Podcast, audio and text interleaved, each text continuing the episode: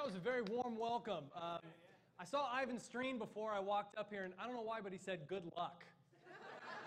so I feel a lot better now talking to Joe. And, uh, you know, he's right. I, I, I, know a lot of you. I've been very blessed to, to preach in Shoreline, to preach here in Simi. Uh, my kids know a lot of you too, so they feel comfortable being here. Uh, and I just want to thank you so much for welcoming me into your church home and letting me speak a little bit. Uh, we're going to be talking today about perfect people in an imperfect world. What does that mean?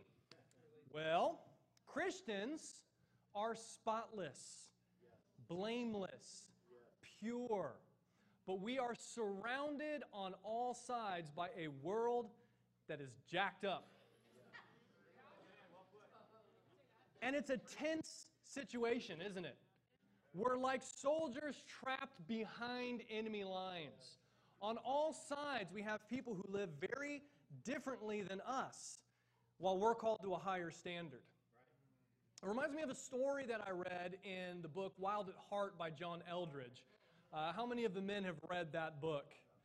So you may, you may recognize this. He talks about the Battle of Normandy in World War II which is very famous because of movies like Saving Private Ryan. Less famous is the fact that many paratroopers had to parachute behind enemy lines the night before the storming of Normandy. The reason was they had to cut off any reinforcement troops that the Germans might be sending. So they paratroop in. It was the 82nd and the 101st Division. And I don't know much about military, okay? But a division, who, who knows how many is in a division? About 15,000. So two divisions, 82nd, 101st, parachute in, and you've got about 30,000 troops behind enemy lines. And they had to do this the night before. And so, what Eldredge is writing about is that many of them were extremely brave men to be doing this. Some of them were not acting so brave, they weren't rising up to their higher calling. Some, he said, fell asleep. They weren't ready for when the battle started. But the worst display was one that Private Francis Palys saw when he heard some loud noises in a little farmhouse in Vierville. So he gathered together some troops to go inspect what was going on, thinking that he might find the enemy there.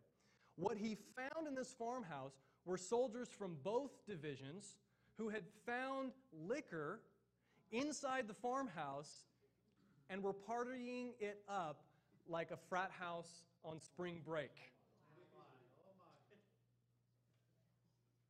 That is not perfect. the point is that we have, like the soldiers, a pressure to be on duty at all times. We are engaged in a type of spiritual battle. And it's important that we rise to our calling. Maybe your duty isn't the same as everybody else's. Maybe what it means for you to be perfect in your life isn't the exact same as what it means for me to be perfect in my life, but we all have a higher calling. We all want to be excellent in our Christian walk. We all want to be excellent if we're in school, to really rise up and get great grades. Or if you're athletic, maybe you want to really do great in sports. There are different things in different parts of your life that you may care deeply about. You may not like sports, you may love the academics, but whatever your thing is, you are called to be excellent in it. Turn with me over to Matthew chapter 18, verse 1. We're going to do two things today. We're going to get a handle on what perfection looks like in Jesus. And then, number two, we're going to get a good handle on what a perfect walk with God looks like. And as you're turning to Matthew 18, verse 1, I want to tell you just, just a little bit about myself and kind of how I define perfect. For me, Spock is my image of perfection. Emotionless, precise. I like that. I get that. When it comes to communication, I like to know the blueprints. I'm not a, a naturally intuitive person relationally. And relationships can be a lot of guesswork. You have to read signs and body language. And that stuff drives me nuts. I, I need rules. And God, in His infinite wisdom, blessed me with an amazing wife who hates rules. Her favorite song is by King Tuff, Baby Just Break the Rules, which, if you want a taste of some hipster music, check that out. Just bought I just bought a record uh, on vinyl um, yesterday. From, anyways, a little taste of the hipster there. Um, every time I go to a conference or every time I read a Christian book, you know, what I'm looking for are the rules. I, am looking for the tips, the tricks, the, the methodology that I can put into practice. So, for instance, one that works really well in communication is drive through communication. It's not drive by communication, that's a little more violent. Drive through communication is like when you order food at a drive through restaurant. You speak your order into the microphone, and then what do they do in return? They read it back to you. What I heard you say is blah, blah, blah, blah, blah. So that's how drive through communication works in a marriage. So I learn about this. I'm, I'm excited. I'm, I'm ready to put it into practice with Amanda, my wife. So she talks to me, and I go, So what I hear you say is blah, blah, blah, blah, blah. And then we talk a little bit more, and I say, So what I hear you say is blah, blah, blah, blah, blah.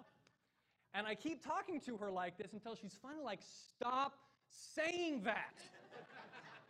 you sound like a robot.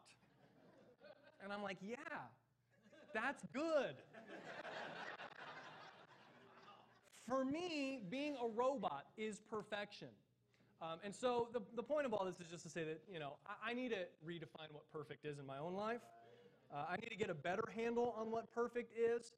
And we, we all do. We all need to get a handle on what perfect looks like. So, Matthew 18, we're going to read verses 1 through 4 here, where Jesus' followers were asking him, What does perfect look like? Uh, and so it says at that time, the followers came to Jesus and they asked him, Who is greatest in the kingdom of heaven?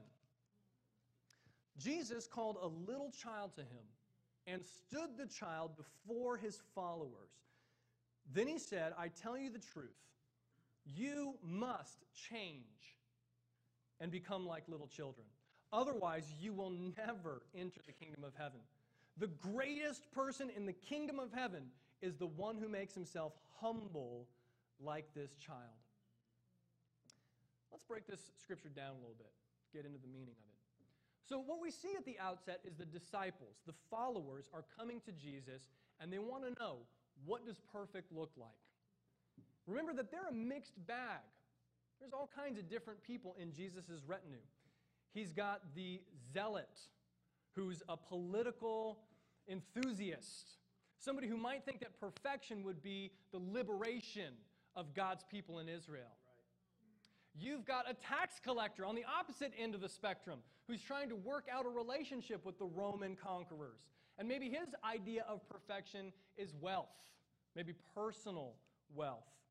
You've got fishermen who maybe are just thinking about their families.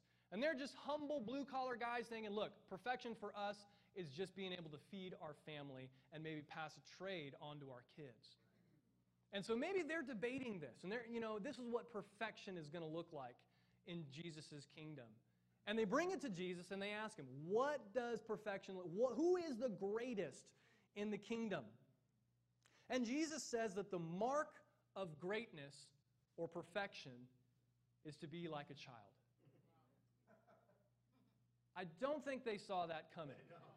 Maybe that's why he needed a visual aid. Like he literally brings a child so nobody can say, Did I hear you right? Like a child. And what's great about this is he doesn't even make it a competition.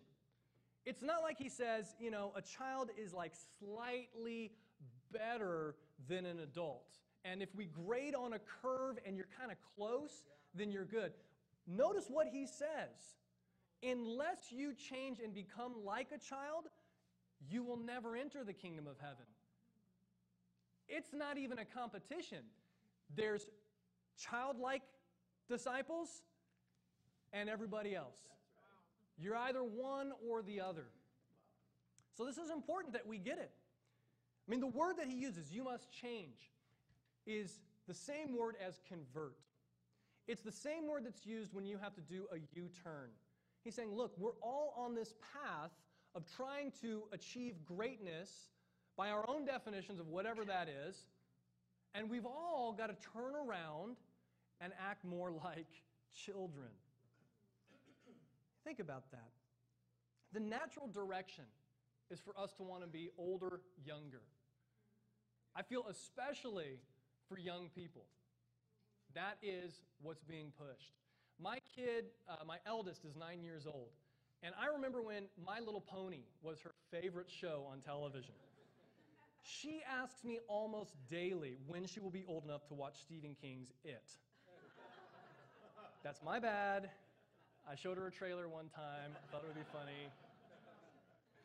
And now I have to wait for years as she asks me. But you know what it's like? Kids want to be older, younger. So, like 17 magazine for girls is not read by 17 year old girls typically. Read by 12 year old girls who want to be 17. That's how it was when we were kids. We wanted to be older, we wanted to be seniors when we were freshmen. And Jesus says we've got to change our thinking and be more like kids. Romans 16, verse 19, Paul says, I want you to be wise about what is good and innocent about what is evil. He's saying you can know a lot about evil stuff, and that does not make you mature. You can be very wise and knowledgeable in what is evil. You can know how to get away with stuff, cheat, and bury your tracks. That does not make you mature. That's not a sign of greatness.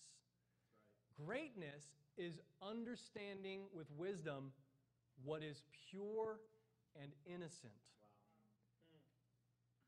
You may remember a book, maybe 20 years old now, called Everything I Needed to Know I Learned in Kindergarten. What a great concept. The really important stuff you learned when you were only five or six years old. Share. Share with everybody.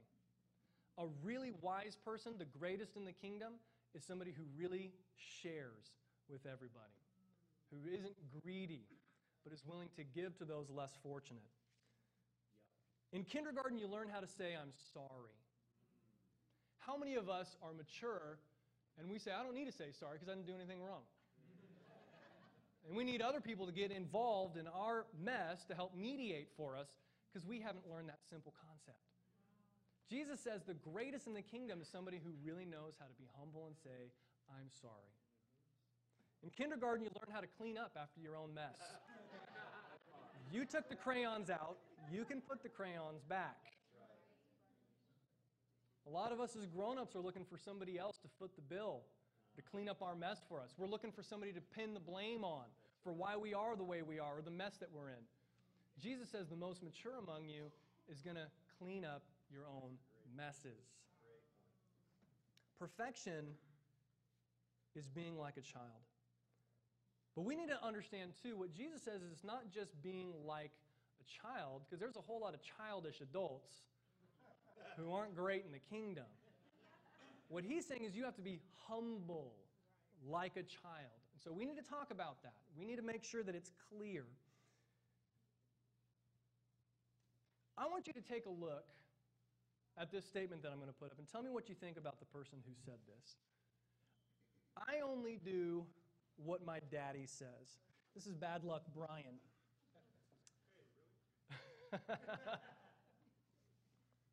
what would you think about somebody like that? I only do what my daddy says. Is that a mature person?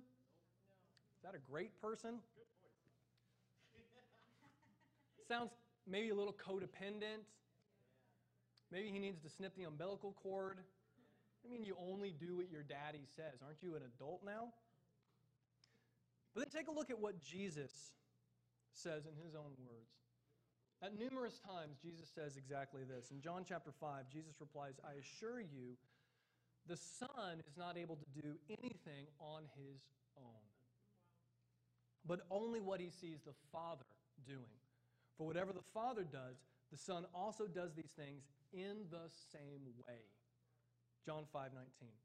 I can do nothing on my own. I judge as God tells me. John 5:30. I do nothing on my own initiative, but I speak these things as the Father has taught me. John 8 28. Jesus gives us an illustration in his own life of what perfection looks like. The childlikeness that he would have us imitate is a childlikeness that depends on the Father. This is the mark of greatness. It's utter dependence upon God. That's the element of childlikeness we need to imitate. It's not all the immaturity stuff, it's the dependence.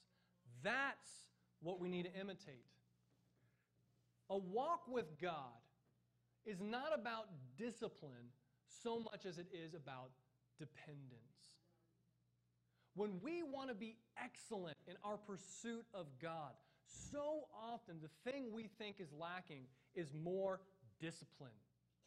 How many of us at some point in our life have said, I need to get close to God, I just need to be more disciplined? I said that. I, I, just, I need to you know, be more disciplined, get up earlier, make sure that I'm just focused and disciplined. What Jesus says is not so much about discipline. There's a lot of disciplined people who don't depend on God at all. But if you are completely dependent on God like Jesus was, you're going to go to Him. Childlike dependence, something I want to park on for a minute here. Of all the illustrations Jesus could have picked of what we should be like, it's striking that it's a child. Because they're terrible. I mean, they're terrible at asking for anything. The way they ask has no tact. They'll interrupt you in the middle of church, even. They ask for crazy stuff that you can't ever possibly give them. And then if you do give them something, a lot of times they're not even grateful. And like two minutes later, they're asking you for more. So when Jesus says, yeah, be like a kid, that seems like a crazy example. Uh, the way that kids speak, too, the, the, the, way that they just say mean things. I remember when I was just about 11 years old, uh, I had to stay with a daycare person. I, I couldn't go home. And, and her teen son just had terrible acne. I mean, it was like all over. And uh, I, I was 11. I was like, What's wrong with your face? I didn't know. I had no clue how hurtful that was. And he stormed off and, you know, got real emo about it. I feel bad. But kids tell it like it is. They, they have no filter, they're super direct. And yet, we oftentimes think of maturity as knowing how to be tactful. You know, the way that I'm going to approach you, I've got to really think about it. Jesus says, you know, you'd probably be better off being like a kid. The way that we live, Children, they're not always obedient, but they have no delusions about their need for a parent. Right. That's right. Kids can threaten all kinds of stuff. I can do this on my, my five year old son, Joel, when he was probably only about four. He was in preschool. I was picking him up after preschool and driving him home. And he said, I can run faster than the car. And I called him on his bluff. I said, Really? You think you can run faster than the car? I will pull over right now. I want to see you run alongside the car. And without missing a beat, he said, oh, Not right now. I'm tired.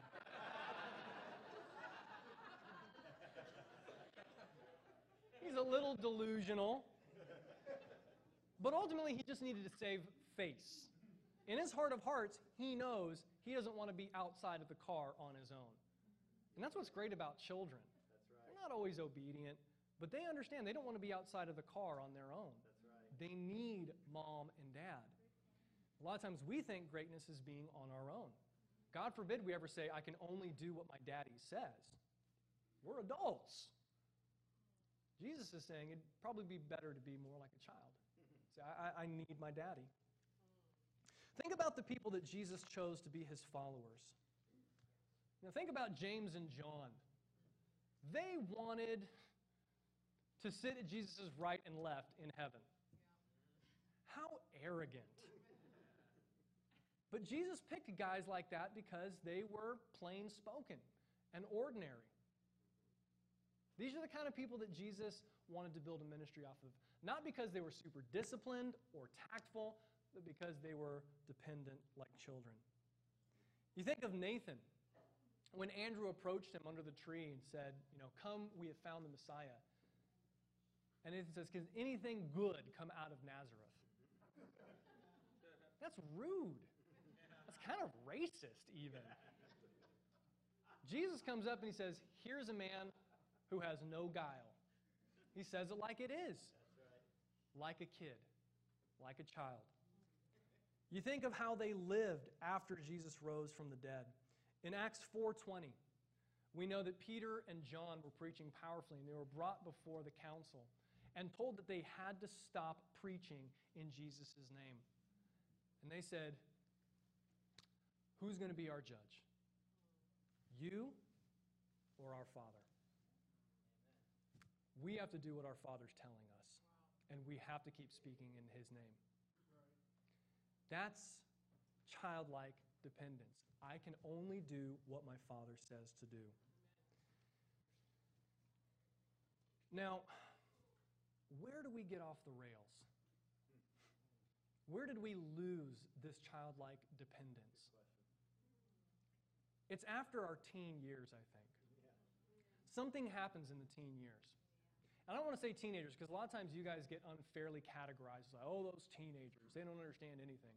Like, no, you guys actually understand a lot. There's been studies to assess risk and risk assessment in teenagers. The question being, do they understand the risks that they take? If a skateboarder wants to grind a rail, does he understand he can break his kneecaps? I mean, that's the parents' thought. Do you understand how much medical bills cost? Kids are smart. They know. They understand it. But what's happening in the brain during the teen years is the oxytocin and dopamine centers of the brain. These are the chemicals and hormones that produce bonding in relationships. They are hypercharged in the teen years. So that what happens is if they can pull off a stunt and their friends cheer for them, it feels like they won the Olympics. So the risk is clear, but the reward is so great. As we get older, we don't feel the reward as much, we just see the risk. Okay? And this is God's plan, parents. This is God's plan for your kids so that they will take the risks necessary to move out of your house.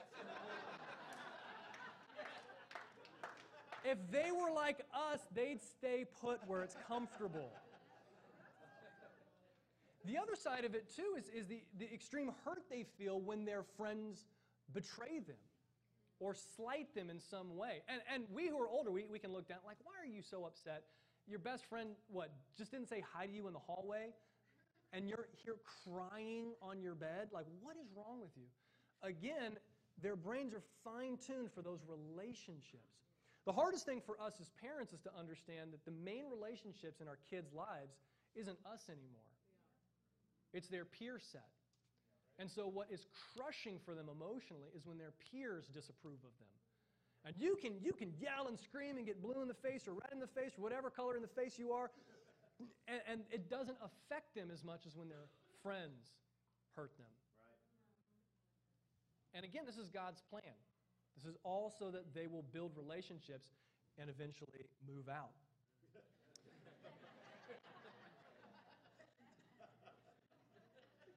There's one other developmental phase that's similar to the teen years. After your teen years, you, you never really repeat that, that kind of phase. But earlier in your life, there's one phase where you go through something similar. It's the terrible twos. I don't mean to, I don't mean to insult t- any teenagers. You're not like toddlers. But in some ways, you are like. Two year olds, what they do is they go through a phase of rapid development where they want to be independent. Am I right or am I wrong? If you have a two or three year old, at some point they've said, I want to brush my own teeth. I want to put on my own clothes. And you as a parent, like, you're terrible at this. Like, they're inside out, and you, you know, your, your breath still smells after you brush. Like, Let me help you. And eventually, terrible twos, terrible threes, sometimes terrible fours, they phase out of it. And they, they come back to this, this kind of mature balance where they're willing to let mom and dad do some things for them. They've learned enough independence to no longer be toddlers, but they've come back to a healthy dependence on mom and dad. You see, we need to be more like the terrible twos and less like the teen years. Not teenagers. Because I'm not singling anybody out, because it's the adults that we've all gone past those times. We oftentimes have not swung back to a healthy dependence on our Heavenly Father. We graduated out of high school, we moved out of our parents' houses, and now we're independent. And we haven't come back to our Heavenly Father and said, I still need you. That's right. That's what greatness looks like. It's coming back to the Father. Discipline is great, but dependence is what's going to keep you close to God. I'm not, I'm not saying don't be disciplined. I think it's very, very useful to wake up early in the morning and pray and read the Bible. I think it's helpful to set alarms on your clock so that you're reminded to pray throughout the day. A lot of times we just pray one time and think that's going to cover it. But see, that's the problem with discipline is you, you can be disciplined and still be independent. You can still say, I am doing all of this. It's up to me. I need to be more disciplined. You don't need to depend on anybody for that. You can read books to be more disciplined. You can get a life coach to be more disciplined. You can get a discipler to discipline you. That does not make you dependent. Dependent, like Jesus said, is something we have to change to really grasp.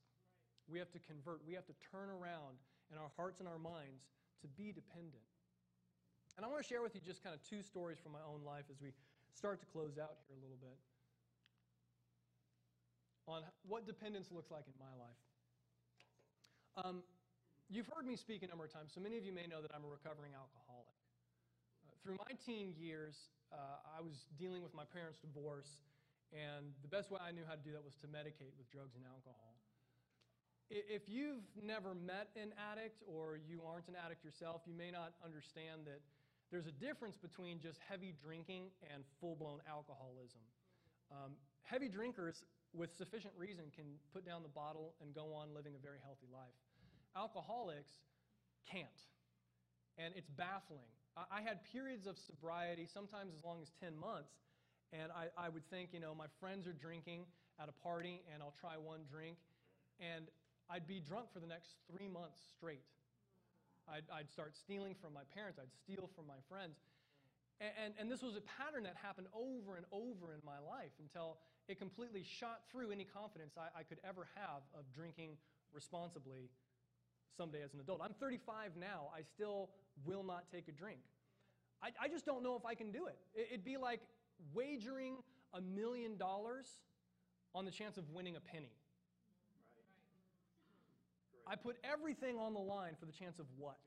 A drink? For me, I, I, I, can't take that risk. If you can drink responsibly and you, have got a track record, I'm not saying it's wrong. Just for me, I can't. So, about 17 years old, uh, I went to Alcoholics Anonymous for about the fifth time. Um, and I tried to do the program the way it's, it's prescribed, and I, I got what's called a sponsor, which is like a mentor. Um, and I, I got a guy who had the most tattoos and the biggest you know, piercings in his ears, and I wanted a hipster to decide, you know, to, to mentor me and sponsor me. And his name was Delbert, and he ended up being a real solid guy. Uh, he, he said things that were similar to what you hear in discipleship. Unless you drop everything and follow me, you can't be my disciple. Except the way he said it was, you have to be willing to push a pile of dog poop uphill with your nose on a rainy day if I tell you it'll keep you sober. okay. I'll call your bluff on that. I don't think you're going to make me do that. But six months clean, and I was doing it the way I was supposed to, and I told Delbert, I'm afraid. I'm afraid that I'm going to relapse. And he said, You should be. Because relapse is real. It happens to a lot of people, it's happened to you. And that needs to motivate you to be serious about your recovery. It was through that time I learned how to pray on a daily basis. It became a discipline in my life every day, but it was because I was afraid if I didn't have God in my life and I was not progressing spiritually, I would lose it all. Fast forward, 19 years old, I, get met by a disciple and I study the Bible, and you know, it's one of those things like two weeks, I'm baptized, it was great. I, wanted to move out of my mom's house because she wasn't a disciple at the time, and there was a lot of friction in the home. I wasn't very humble, uh, even though I was baptized, and, and she was worried about this new church I was going to, so we just kept butting heads. And I wanted to move out with the guys who baptized me, Jose and Steve. And we found this little studio apartment, you know, and we're thinking, we, we can afford this. I'm working at Great Steak and Potato in the mall. I'm making some money. And uh, we move out, and within the first week, they fall away from the church. They start drinking heavily. Um, I found a, a, pornographic video in my VHS, uh, which is how old uh, I am. We had VHS. And, uh, and it was a nightmare. And I talked to them and I said, I, I don't think it's a good idea for you guys to stay living here. And they had enough grace to say, we agree. And so they moved out. But now I'm, I'm on my own. Six months as a disciple, and I'm starting to worry. I'm starting to be afraid that it's all going to fall apart. I wasn't having consistent quiet times, I didn't have deep relationships. And I was convinced if something didn't change, I was going to uh, leave God. And if I left God, I was going to drink. So I, I made a, a commitment. I said, I am going to have myself a quiet time tomorrow. If I fail in everything else in my life, but I have a quiet time, I'm going to count it a success. Amen. That's the one thing I need. I am dependent on God. And I made that my commitment. And, and the next day came and I had my quiet time. The next day came and I had my quiet time. And I got consistent in that. Pretty soon, another disciple needed a house to move into. He moved in with me. I got hooked up with the chemical recovery ministry in our churches, started going through that. I ended up moving into a campus household with about four other brothers, and they put me in charge of the house and the finances. I met my wife. We started dating. We had a pure dating relationship. And the rest is history. But it started, I believe, with me saying, I need God. That's when things turned around. What is it that makes you dependent on God? You have something. It may be hard to remember. There was some moment in your life where you said, I need God. And if you could somehow bottle that moment and just take a sip of it every day, you would have an amazing walk with God. So I want, to, I want to encourage you to think about that. What is it in my life that just rocks me to the core and makes me remember I need God? If you can hold on to that, you can be a perfect person in an imperfect world. And I'll leave you with this. I just want to encourage you practically. Because a lot of times we can hear lessons and kind of, oh, that was good. I like that point. You know, just go on with our lives. Talk to somebody at lunch today about this. Parents, if you've got teens, talk to your teens about this. Ask them, you know, what, what did you get out of this lesson? You know, are you wrestling with ideas too about being dependent on God? If you're single, Grab another single person. Say, let's talk a little bit. I want to talk about this. Because it's not easy to get in touch with these moments. But I really believe if you can get a handle on this, on your absolute dependence on God, you can live a perfect life. Amen? Amen?